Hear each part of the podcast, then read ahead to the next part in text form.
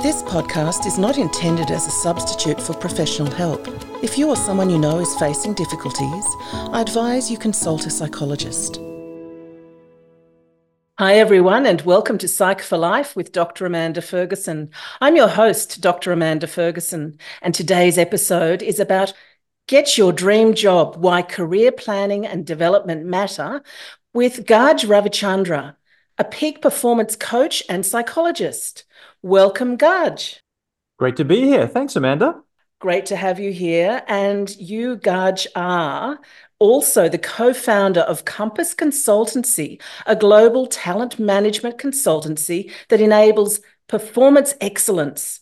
And you've worked with leading organizations, sporting teams, and educational institutions.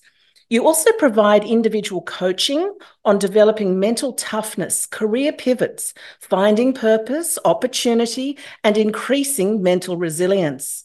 You help people every day to map out their careers and take tangible steps to achieve their goals. Oh my goodness, how wonderful. And so, before we give advice to others, what makes you do this work? Is this your dream job? It would be so hypocritical of me if it wasn't right and i think um, you know it, it's one of the fascinating things and whether it's a series of lucky decisions whether it's a series of just having the right mentors you know a bit of grinding and, and grafting i think um, all those things in combination um, you know worked out and i think a lot of us need a bit of luck right yeah. to kind of get to where we need to be and i think for me it was always about this idea of solving problems. And um, perhaps similar for you. I'd love to hear a little bit about you as well. I know you're the one directing questions to us today, but you know this sense of how deeply connected we all are, uh, and the fact that we probably have more in common than we do different. I, I really found that as part of my upbringing. You know, I used to look at my parents; they're like complete opposites of each other. Dad's a civil engineer, hugely analytical uh, my mum is a you know an emotional you know character, and you know the two of them are still together and they make it work. And you know it always fascinated me. And when you look at corporations, uh, and you look at universities, and you see that diversity, you know there's so much opportunity there. Absolutely. And you say that even as a child, success fascinated you. Yeah. I think being a young immigrant child, I think one of the things that, you know, when you come to Australia, I was four years old when we migrated to Australia from Sri Lanka. And I think one of the things that I really learnt was that success was a wonderful outcome that could help you and your family yeah. Um, in many ways. And I found that it, it gave you two things it, it gave you confidence and it also gave you options. Mm. And I think, you know, growing up, I found that those were things that were really important. Yeah. And, uh, you know, the opportunity to be able to provide that for your family. Yes. And so I was really always fascinated by how people achieve this and not just in the traditional sense, because I could see growing up that it wasn't just that you did a degree and then you followed a particular path. There was something more to these particular individuals who had higher levels of success. Mm. And I didn't know what they were growing up. I think psychology and studying psychology helped me uh, to put some frameworks of reference around that. Yeah. Uh, and then obviously traveling internationally and meeting different people, you know, massively helped. Absolutely. As you say, we're we're so different. We have different callings in life. We do different things, but maybe we're much more similar than we actually give credit for. And and so you're helping people define even what their version of success is. Because as you say, that you know, success for one person is very different for another. And some people feel that their success is not as important as others, but it's important to us, more important that we feel our success is our own, not in comparison to others. Yeah, yeah. I, I think you're right. I think success is a very personal experience. And as a result of that, if we don't understand who we are, then yep. it's very difficult to understand how the success I'm going to achieve is actually going to help me or to make me content. Right? Yes. And I don't know about you, but I've recently, I'm sure we're going to talk about this today, but this idea of moving away from this sense of happiness and tied to success mm-hmm. as opposed to growth. Yes. And what that yes. means. And I think as soon as I shifted my thinking on a personal level to more growth, I started to see very, very different perspectives and not just in the external world, but in myself. on how I uh, sort of attributed success to things, right? Isn't that so true that the pursuit of happiness itself is such an elusive, mind bending problem that just doesn't yeah. work? Whereas growth, development, even I think helping others, all of those outward focuses tend to bring happiness. Yeah, I got into trouble the other day talking about this in a in a conference. I said the pursuit of happiness is is one of the biggest lies that we've been sold. Yes. And you know, this idea that, you know, we are going we're here to be happy yeah. right i'm not convinced i'm not convinced that's actually why we're here no um, no i yeah. completely agree i think we're here to grow totally and yeah. look the growth mindset that we're all adopting in performance literature and you see it in great athletes in particular where those that like roger federer you know who learned to accept failure and it was just part of the mm. the thing so uh, you mm. know these great performers and successful people they have failure along the path as just par for the course and yes mm. happiness as a sort of secondary gain maybe yeah and i think i don't know about yourself but for me the, the best lessons i've ever had the best growth i've ever had is in my failures yeah. um, and so i don't tend to learn so much from my successes right no. i think it, it, it sort of comes the other way which i thought was it's just a fascinating cycle of life i think it's amazing but you've got to you've got to be in it you've got to try you've got to take be courageous, right? I think that's what, for me, successful people, you know, from a career perspective, that's what they do. Yes. They they are more courageous. They're willing to take the chance to see whether something is going to work or not, um, and that potential for risk or failure. Absolutely agree. And, you know, it's also relative that take the example of someone who's courageous enough to really put themselves through the end of school leaving certificate even though they just have trouble at school and mm. yet that courage is there and they pull it off to whatever extent is mm-hmm. success for them you know that's to be applauded absolutely and you know I, I can't tell you how many people that probably you and i both meet that where school was not the thing that was ever going to be the wonderful memory you know that yes. they hold on to however i do feel that getting through that like you said builds builds up this sense of resilience yes right and then so then you have something in the back of your mind so when you're going through a challenge mm. you have a reference point right yeah. to say you know what i actually did something for 12 years that i hated right yeah. but i got through it yeah. so if i need to get through this next meeting or if i need to get through this business opportunity or this transaction mm. then i know i can do it because i have the reserves and i've proven it before and so yeah i absolutely agree with you you're mm. right. We leverage from success to success if we're mindful mm. about this because we're building resilience from the failures as well as we're mm. going along to achieve those successes, hopefully, at least mm. some of them. And yes, we can always remember the past success in order to promote and, and find that and dig deep for the courage and strength for the next one. Mm, absolutely. Great. Yeah. And to deal with the failures, even with mm. that resilience. So you say it gives you such satisfaction to help people to do this. And this is what you've been doing for now, what, a couple of decades? Yeah, it makes me feel old, but yeah, absolutely. A couple of decades. And I think it it it definitely energizes me, Amanda. And I think oh. that is one of the things that I find, yeah, I feel very fortunate yeah. um, that I get to wake up every day and I don't ever not look forward to the day. And yeah. I think that is something that I've had to learn. You know, I'm in my mid 40s now, and I think, you know, as we all get older, we all sort of realize that our world becomes a lot more focused, yes. typically, right? Yes. Whether it's the people we want to spend time with, whether it's the kind of things we want to do, yeah. um, how protective we become over our time. Mm. And I think that for me, um, you know, was a wonderful life lesson and life experience.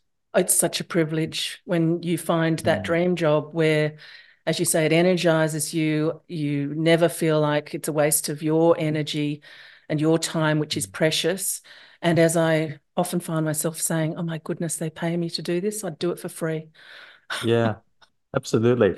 And I think that sense of, you know, as, as we move into this fractional employment, you know, world where we're going to have probably, you know, multiple roles and different jobs at the same time, I think one of the one of the myths that we are currently living in that we're transitioning out of is this idea that one job is going to give us this sense of fulfillment and contentment, right? It's yes. a bit like saying one life partner is going to be my best friend, you know, my romantic uh, opportunity, my mentor, my advisor, my confidant, my, I mean, it's a lot, a heck of a lot of pressure to put on one person, right?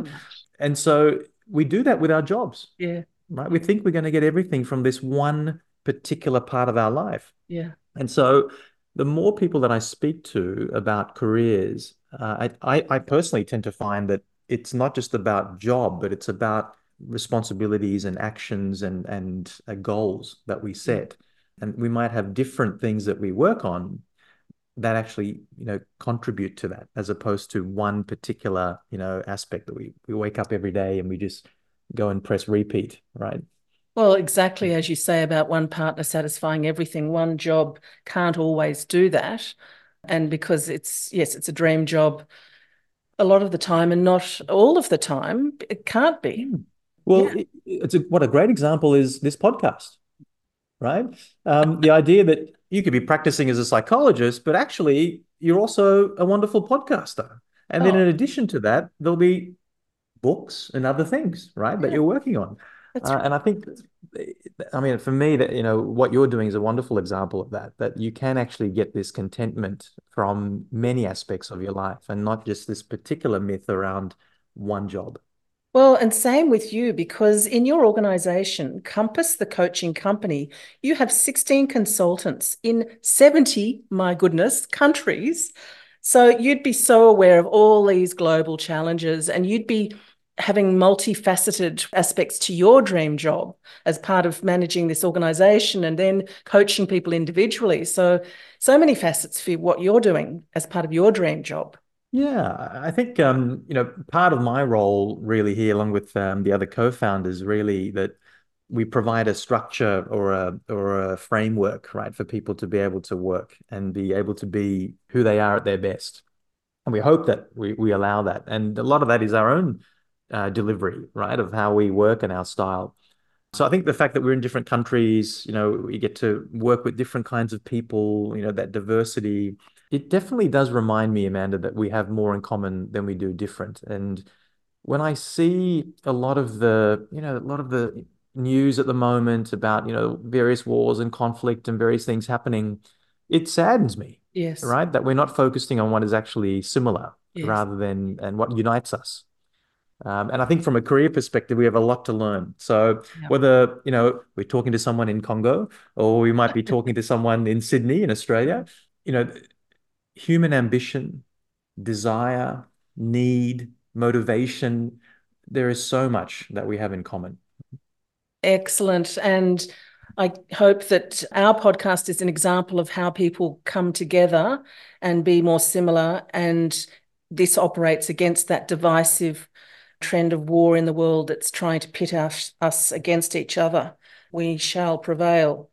So, in terms of looking at these dream jobs, and and the days we live in now with so much conflict and so much volatility in the world has there been a big change i mean you're talking about people now needing to look for aspects of the dreaminess in in their careers and their lives not just one single dream job I mean, is it even still attainable for certainly first world people to think that way that there can be a dream aspect that they can search for the next dream aspect that you know once mm. they've they've lost that sense of being a great dream that there'll be another aspect to it. Uh, fluid careers, we're talking about uh, in organizational psychology, where people morph their career and they craft their mm. careers so that it it stays a dream job, but it's ever changing mm. because they're being entrepreneurial about it and changing it. Do you mm. think that's realistic these days?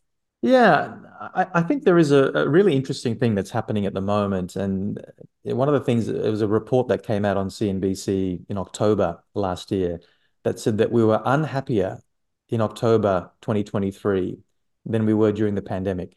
Wow. So three years on, yes, something's not right. Yes. And if we are genuinely feeling this way, and I think careers play an important role, you know, in that sense of identity, yeah. in terms of who we are and our value and the contribution we make. And so when I talk to people, I, I think one of the things we've we've forgotten about our goals. Yes. I think we've definitely slipped. Yeah. Right. In terms of our goals. Goals are wonderful for lots of reasons. I mean, you're the expert on goals. I don't need to be telling you this, but I think for me, they are a, a it's a point of direction. Yeah. They allow us to know, are we stepping in the right direction Yep. towards something? And when we are goalless, I find that that is where we are left behind Yeah. because the world is moving forward, whether you like it or not. That Mm. is just an acceptance of things. And so if we stand still for too long, the world is moving. And so we are actually going backwards rather than even stationary. Yeah. And so therefore we need some goals to propel us in the right way. And so I think when we set these goals and, and, and look for the right jobs, um, a couple of things come to mind for me. Um, one is if we take a step back, where we might have looked at a particular career, I think now we almost get to look at them like projects. Yes. And they are projects in our life. Yep. And these are things that contribute, you know, different aspects to us in terms of our confidence, in terms of connection and collegiality, Mm. in terms of um, emotional, you know, volatility, in terms of, you know, purpose, right? And meaning. Yeah. And so when we look at it from that perspective, I think, Amanda, for me, it's about how do we connect with our values in the kinds of roles and the kind of institutions? How do Mhm. we connect with these internal and external motivators that we have? It's not just about monetary return or status or car park size that you have. It's also about perhaps a sense of fulfillment, Mm. right? And contentment in the things that you do and a sense of uh, achievement. Yep. But I think there's this other thing, which is called motivated skills. Mm. And for me, it's this idea of the doing the things that you are good at, but also the things that you enjoy doing. Yes. And I think it's almost a wonderful criteria. And, and, and you know, there are lots of exercises to uncover these things. But once you understand that about yourself, then you start to narrow down the kind of opportunities, you know, that might be able to fulfill that in you and Yeah. give you that sense of contentment.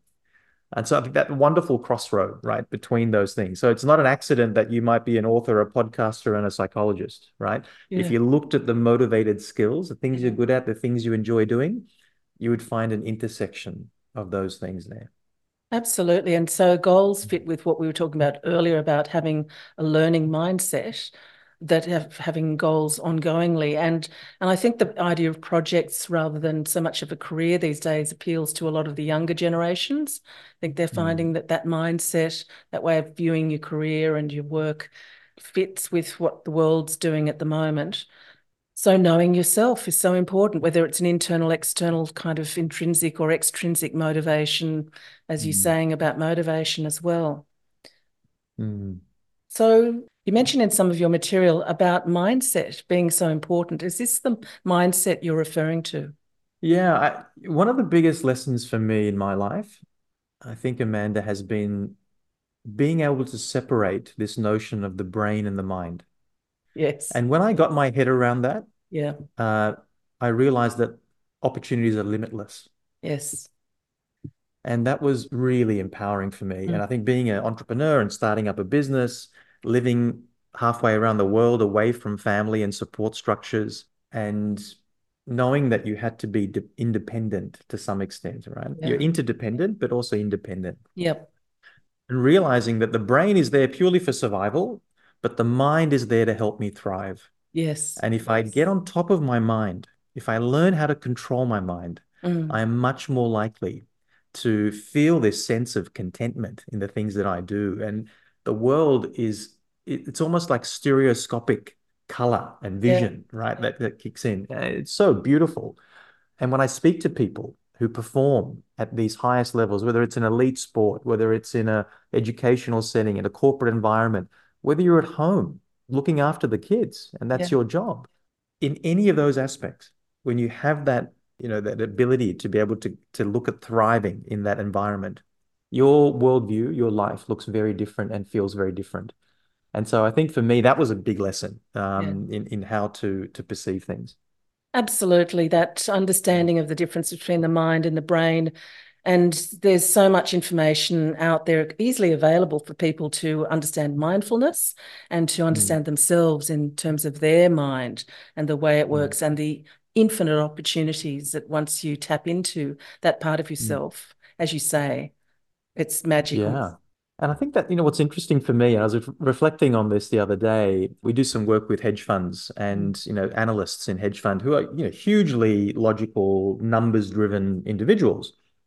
And one of the big problems that they have is we're dealing with people who are perhaps more emotional, right? Yeah. What they call emotion, yeah. right? They're much more intuitive and so mm-hmm. forth. They say, well, all of our decisions, it's easy because we make it through numbers. The, the numbers tell us everything. Well, actually, that is an emotional response because when you think about it, the numbers give you safety. They make you less vulnerable, right?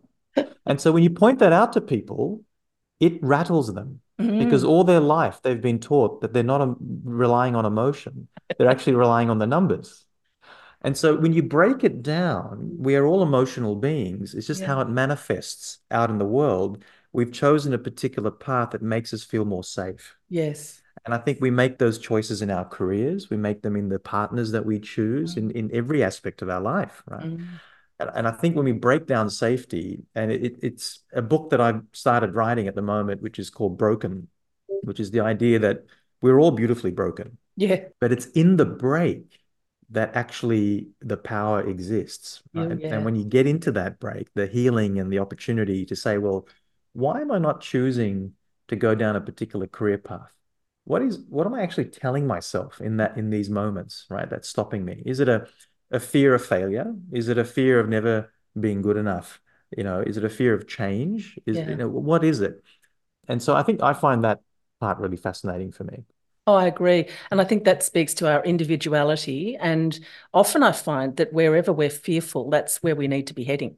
Yeah, there's something in it for us, mm. right? So I haven't quite connected that to skydiving. So I'll I'll, I'll, ah. I'll, I'll hook you up on that later. Oh no, I think it completely it defies that particular rule. I'm sure that it's not one of them. Perfectly good aeroplane? No, I'm not jumping out of one of those. yeah, it's meant to get us from point A to point B. That's it. So you provide these wonderfully tested approaches for people in your your team, and so they can rely on the science behind it when they come to you and your wonderful Kompass um, organization, as well as your book, Four Tips to Enhancing Leadership Excellence in Your Organization. And we'll give the um, the link later in the the podcast in the show notes where people can find these wonderful resources. So, why do you think career planning and development is is still important, or is it just project by project? Yeah, I think we do need to have as humans a sense of a vision or series of goals that helps direct us, as we've spoken about. And I think the other thing is also understanding that a lot of us, and particularly high performers, tend to have what we call accidental careers. Yeah. Right. So, and by that I mean we've been good at something, yeah, and we get tapped on the shoulder or an opportunity comes up and we take it, yeah. right? And then that cycle just sort of continues. But we've not necessarily ever sat down and said, well, where is all this taking me? And I can't tell you, Amanda, how many people I speak to who are late 30s, early 40s, who have come to this realization that they don't know actually where they're heading. Yeah. And so then they end up making these transactional decisions, right? Sometimes they'll go and do an executive MBA somewhere, thinking that's going to magically heal yes. this process. Yeah. Or they might go do a CFA or something, right? Yep. And then they realize actually wasn't that. It was something else that mm. was driving them to want to have a change. Yep. And I think that part for me is is really fascinating. So what mm. you know, part of our coaching work when it comes to careers is really understanding what is the bigger vision for you and your your your life, your family, the implications of that. What do you need to do then to fulfill these values and motivations along the way and these motivated skills along yeah. the way? Yeah and that could take a million different paths. Mm. and i think that's where part of the problem is. So we we actually have too many options these days even though we feel like we don't um, and that confuses us. So we want to move from accidental careers to intentional careers. And that is the big shift i think that i'm seeing in in lots of people that we work with at the moment. Oh and such a need for it particularly at this point, I think, where people have not just accidental shift, but accidental drop of the career mm. and the mm. goals, as you said, because of the lockdowns and pandemic. And we found the research in organizational psychology during the pandemic to show that those people who didn't drop their goals or pivoted their goals and redefined them were much more healthy mentally. And so mm. I think, yeah, ongoing consciousness about our goals and our careers, whether we need a coach or not, and what form, whether it's formal coaching or whether it's friendship, colleagues, mentors, bosses, mm. friends mm. that, you know, we sort of coach each other a bit. It's consciousness that's really required these days, even more so because we're dealing with so much threat and change, aren't we? Yeah, absolutely. And, and I guess going back to that earlier point around this VUCA, you know, volatile, uncertain, complex, ambiguous world, and you might have come across the extension of that, which is BANI. No. B A N I, which is this is how the VUCA world makes us feel. It makes us feel brittle, so yeah. more fragile. It makes us feel anxious yeah. about the future. It makes us realize that the world is non-linear. Yeah. And I'll come back to that. It means it's it's unconventional now. It's it's non-traditional. Right? Yeah. And also it's incomprehensible. There are many things out of our control. Yeah. And so if it's if this VUCA world is making us feel all these things, then we can't accept that an accidental career is going to be enough for no. us. And so therefore we need to plan and at least put some framework or guidance, right, around those things. And so I do find this sort of BANI approach, you know, helps us to really get our head around this. Absolutely. And these mm. acronyms are really helpful, I think, to let people know that we know this is happening and, you know, it's okay for them to feel you know, out of sorts and all at sea. Mm. And yeah, it's it's a time of the need for even more guidance about people's careers and give more solutions and strategies. So helping them with their mindset. Is is it the mindset the same for everyone or is it as you said that matrix that sort of cross paths of of motivation and so forth that they need to mm. tap into what their motivation is and what their values are and what their goals and their needs are for as you said feeding family and supporting self and others? It's quite a matrix isn't it? Yeah it absolutely is. And i think it's really important that we do understand those individualistic elements to ourselves yeah and then we there's also i think an appreciation that when you have those individualistic needs the mindset for any high performer pretty much follows the same process, right? In terms of the flow. So when you think about your thoughts become repeated thoughts are beliefs. Yes. And those thoughts affect your feelings and those feelings affect your behavior. That is the circle of life. It, it is the cognitive cycle, right? As we all know. And so that is the same, regardless of who you are. It is the uh, hardware for all 8 billion people on this planet. Mm. And I think the idea that if we control that and we learn how to master that, yeah. then we can fulfill these individualistic needs, you know, that we do have. And they would mm. continue to evolve as people go through their lives, of course, that knowing yourself is an ongoing experience, isn't it? Absolutely. I think that that Greek maxim, know thyself, right? When Socrates um, you know, sort of talks about this. It, uh, it's so critical uh, to understanding and having that self awareness and being conscious uh, in the moment of what is happening. Yeah. Yeah. Because adds to your earlier point, too, that you may look at an MBA and think, well, that must be what I need. But the truth comes from within. It's not going to be a quick, simple solution from what looks like it's a shiny, bright, you know, should have, rather than a mm. what do mm. I really need? What do I really want? What's right mm. for me? And that may yes. look odd to other people. You know, often I find when people are mm. on the right path, others just can't understand it because they mm. may have taken a 180 degree turn. Absolutely. And and I guess this is what keeps us in in employment, isn't it, Amanda? The idea that we are terrible at being objective about ourselves. Yes. And the idea that therefore to do that introspection yeah. and to not have necessarily unhelpful filters that mm. we have set up for ourselves, you know, to survive uh, yeah. in our lives, that they don't get in the way of where we're trying to get to. And so, therefore, having these objective voices, these people around us, whether it's coaches, mentors, colleagues, you know, around us, can be such a wonderful uh, addition and a tool that we can use in our kit bag. Oh, absolutely. As you said earlier, we're all interconnected, integrated. So, you know, we may be a mentor to one person and have a mentor for ourselves. And mm. we learn so much, even mentoring others, as we much as we do by having mentors. And mm. I think this is where we help each other out. And it's important that we have these resources. Yeah, one of the things that we'd set up when the pandemic hit was actually a a program called the Career Kickstarter, which was uh, an online series of modules. And we found that you know people were being let go from their jobs. That you know obviously there was a lot of um, complexity and difficulty in the world, and people were struggling. And so Peter Hill and I, another career coach, and I, you know, set up this for that reason, right? We wanted to make finding a job accessible to everybody. And it shouldn't be that you went to a particular business school or that, you know, a particular corporate that allowed you to have access to this information. And obviously, with the internet being such a wonderful resource, uh, resource bank, you can now access these tools, right? With um, and I think for us, that is something we knew there was an issue with people Mm. being confused about where they wanted to go and what they wanted to do. Yep. And so then if you make something available at such a fraction of a cost that they'd have to pay normally, you know, would people take that up? And uh, it's been wonderful. Oh, congratulations and thank you for that resource as well. Yeah, I'll I'll provide some um, information and some links for people to check it out because it's actually quite amazing. We we sent it. We someone in Jamaica, uh, the Jamaican government actually found this uh, link randomly. It must have been some uh, I don't know. I was talking to you off air about the wonderful marketing that we don't do um, as a business.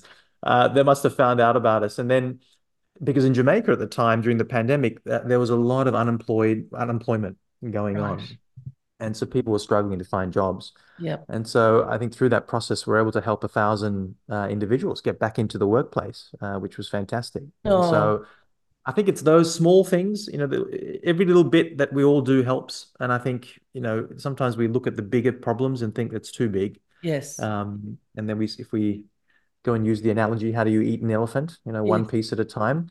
You um you start and pick the small pieces. Yeah. Yeah. And those small things can grow into big change movements and who Mm. knows how far that one will go that started quite Yeah. a small, very altruistic project, which is lovely, wonderful. Mm. And so when we look at goals and dreams and all of these wonderful things, what about the flip side for younger people in particular who maybe uh, get frustrated and disappointed that their wonderful big goals and wonderful big dreams get knocked on the head because maybe uh, someone se- senior in the organization says, You're not ready to make manager. You've only been in the job for six months. Yeah, yeah. It really is a frustration. It's funny because I was talking to my one of my daughters who's 17, you know, final year of school this year, and was asking her, what do, what do you want to do, right? When you sort of finish and you you think about your life. And it was it was about being successful, right? It was about um, you know, making a million dollars by the time I'm 30, right? And I sort of looked at my wife and thought, oh my God, both of us are going to have to have a conversation about this at some point. What's happened? And then she said, look, Daddy, what did you want to do when you were my age? And the answer would have been very similar. Yeah. I would have wanted to have been ambitious. I would have wanted to have made a difference in the world. I wanted to have had high goals and aspirations for Yeah. Back in my time, I probably didn't have Instagram and so forth to give me a reference point, right, for a lot of those things. But I think those goals and dreams, perhaps, though they're articulated perhaps differently now um, Mm. by the youth, I think there's a lot of similarity in what they would have wanted uh, as to perhaps what I would have wanted. Yeah. And so I think for a lot of, particularly Gen Z, right, Yes. coming through and, and working, they love to travel. They love to be involved in projects that Yeah. have meaning and purpose. They Mm. want to get paid for that. Mhm. Um, they also want to perhaps to be more transactional in the nature of things, right? And I think technology and, and society and everything else has contributed to this. Mhm. So therefore, the nature of the work, the nature of the opportunities, um, you know, for them is different. Uh, and I think as leaders, you know, if you're a leader in an organization and, and managing and responsible for these young talents, it's really about creating these opportunities. And I think it starts with asking them what they want, Yeah. right? Very much, I think in lots of cases, we make the mistake of of thinking we know what is actually important to them. And the mm-hmm. answers are there.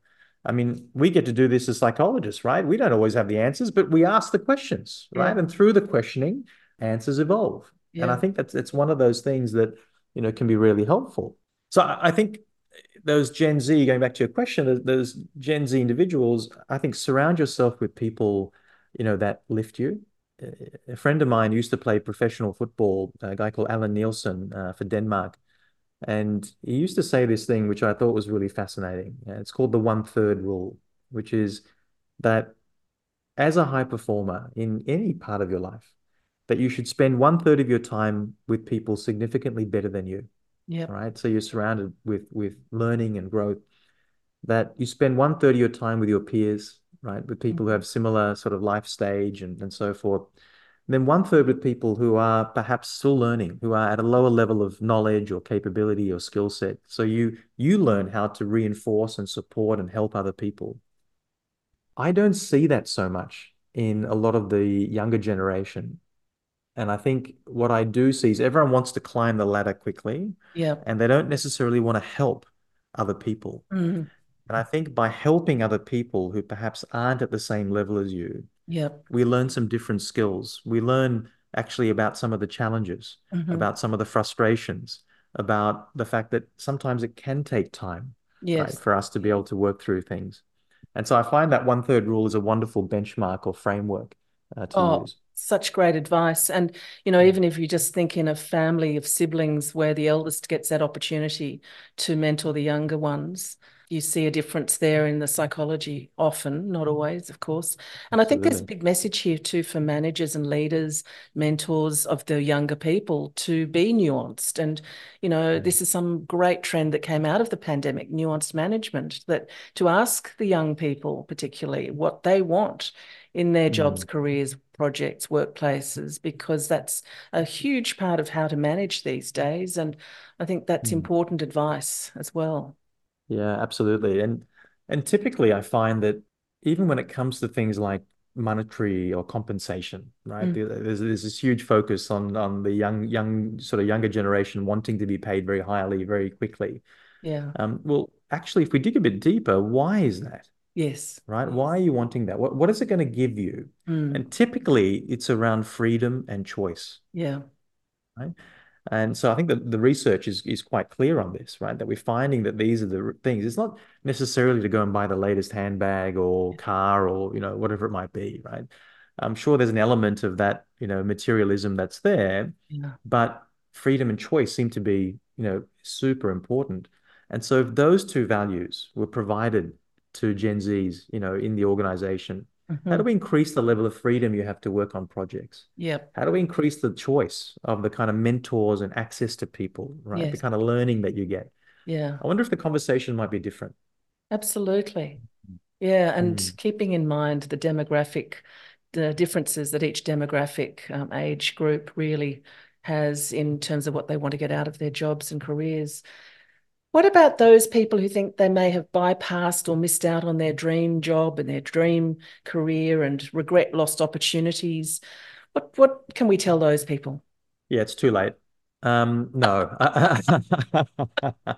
Yeah, uh, look, I'm sure this happens to you a lot. Um, I get this a lot when I talk to people and you know they find out that I'm a psychologist. They always say, "Oh my God, I wanted to be a psychologist. Always took up a major and I wanted to study this and it's too late for me." And Yeah. Well, it's not it's not too late, No. right? That's the good news. That is something in our mind, right? The mind is playing a little trick on us Yeah. when we when we say that it's too late. And what it's typically saying is that I'm afraid that I might not have the time or that I might not be successful if I was to make this transition. Yes. And then what do I do? What am I left with? Right. And so if we know we're operating from fear, that is the first sense of awareness, right? Mhm. That is really important. And then, like any fear, we need to mitigate the the negative consequences of that fear. Yep. And so then that requires a plan. It Yeah. requires a, a, a way of simply working through things, right? Step by step. That's it. That's it. And so, though that sounds simplistic, right? I think having the right people around you to support you to do that, I think is really important. Yes. Um, your tribe, right? Uh, you know, as most people know, that your tribe are one of the most significant factors of your success. Definitely. And so choosing those people, right, is going to be important. But I think you need to have the plan and overcome and acknowledge first that there is a fear that is holding me back, Mhm. and fears can be overcome. And I think that reality is there. Oh, that's such great positive news. And look, it's been a wonderful, wonderful podcast. And I ask all my guests, what makes you psyched for life? I think the biggest thing, and I did touch upon this today, is this idea of endless growth. Mm. that there is life is actually quite limitless. Mm. And that excites me. Um, the fact that if I wanted to pick up a um, a podcast on any topic, I can pretty much do that and learn something, um, Yeah. whether it's about the biochemistry of, of a human being or cross stitching, right? There's going to be an opportunity for me to be able to get some information on this. Yeah. And the fact that if I'm willing to grow, it also means that I'm willing to fail Yeah. or I'm willing to find hardship in something. And it's Mhm. through that hardship that I know that something better is going to to come from that outcome. So I think it's growth for me. That's what I'm psyched for, Amanda. Wonderful. So, for people wanting to look at Kompass, the coaching company, and to engage Gaj, his team, buy the book, and look for other resources, go to www.kompass, K O M P A S S, consultancy.com. And yes, there is lots of information in the show notes as well. Gaj, thank you so much for your wonderful time and entertainment and information today in that podcast. Thank you so much for everything that you do as well, Amanda. I really appreciate it. If you've enjoyed listening to this podcast, please rate, review, and subscribe on Apple, Spotify, or wherever you're listening right now. Plus, don't forget you can access all of the resources mentioned in today's podcast via the show notes. Is there a pressing issue or topic you'd like me to discuss? Head to my Instagram at Dr. Amanda Ferguson and send me a DM. I love hearing from my listeners. If anything discussed in this podcast has caused you concern or distress, contact your general practitioner or health provider. To locate a psychologist in your area, call the Australian Psychological Society and locate Find a Psychologist service on 1800 333 497 or visit www.findapsychologist.org.au. If you or someone you know is in crisis, Lifeline is available 24 7 on 13 11 14 and Kids Helpline again 24 7 on 1800 55 1800 and both are free of charge. To find out more about me, please visit my website dramandaferguson.com.au. You can find the link in my show notes. The opinions expressed by guests in these podcasts aren't necessarily shared by me.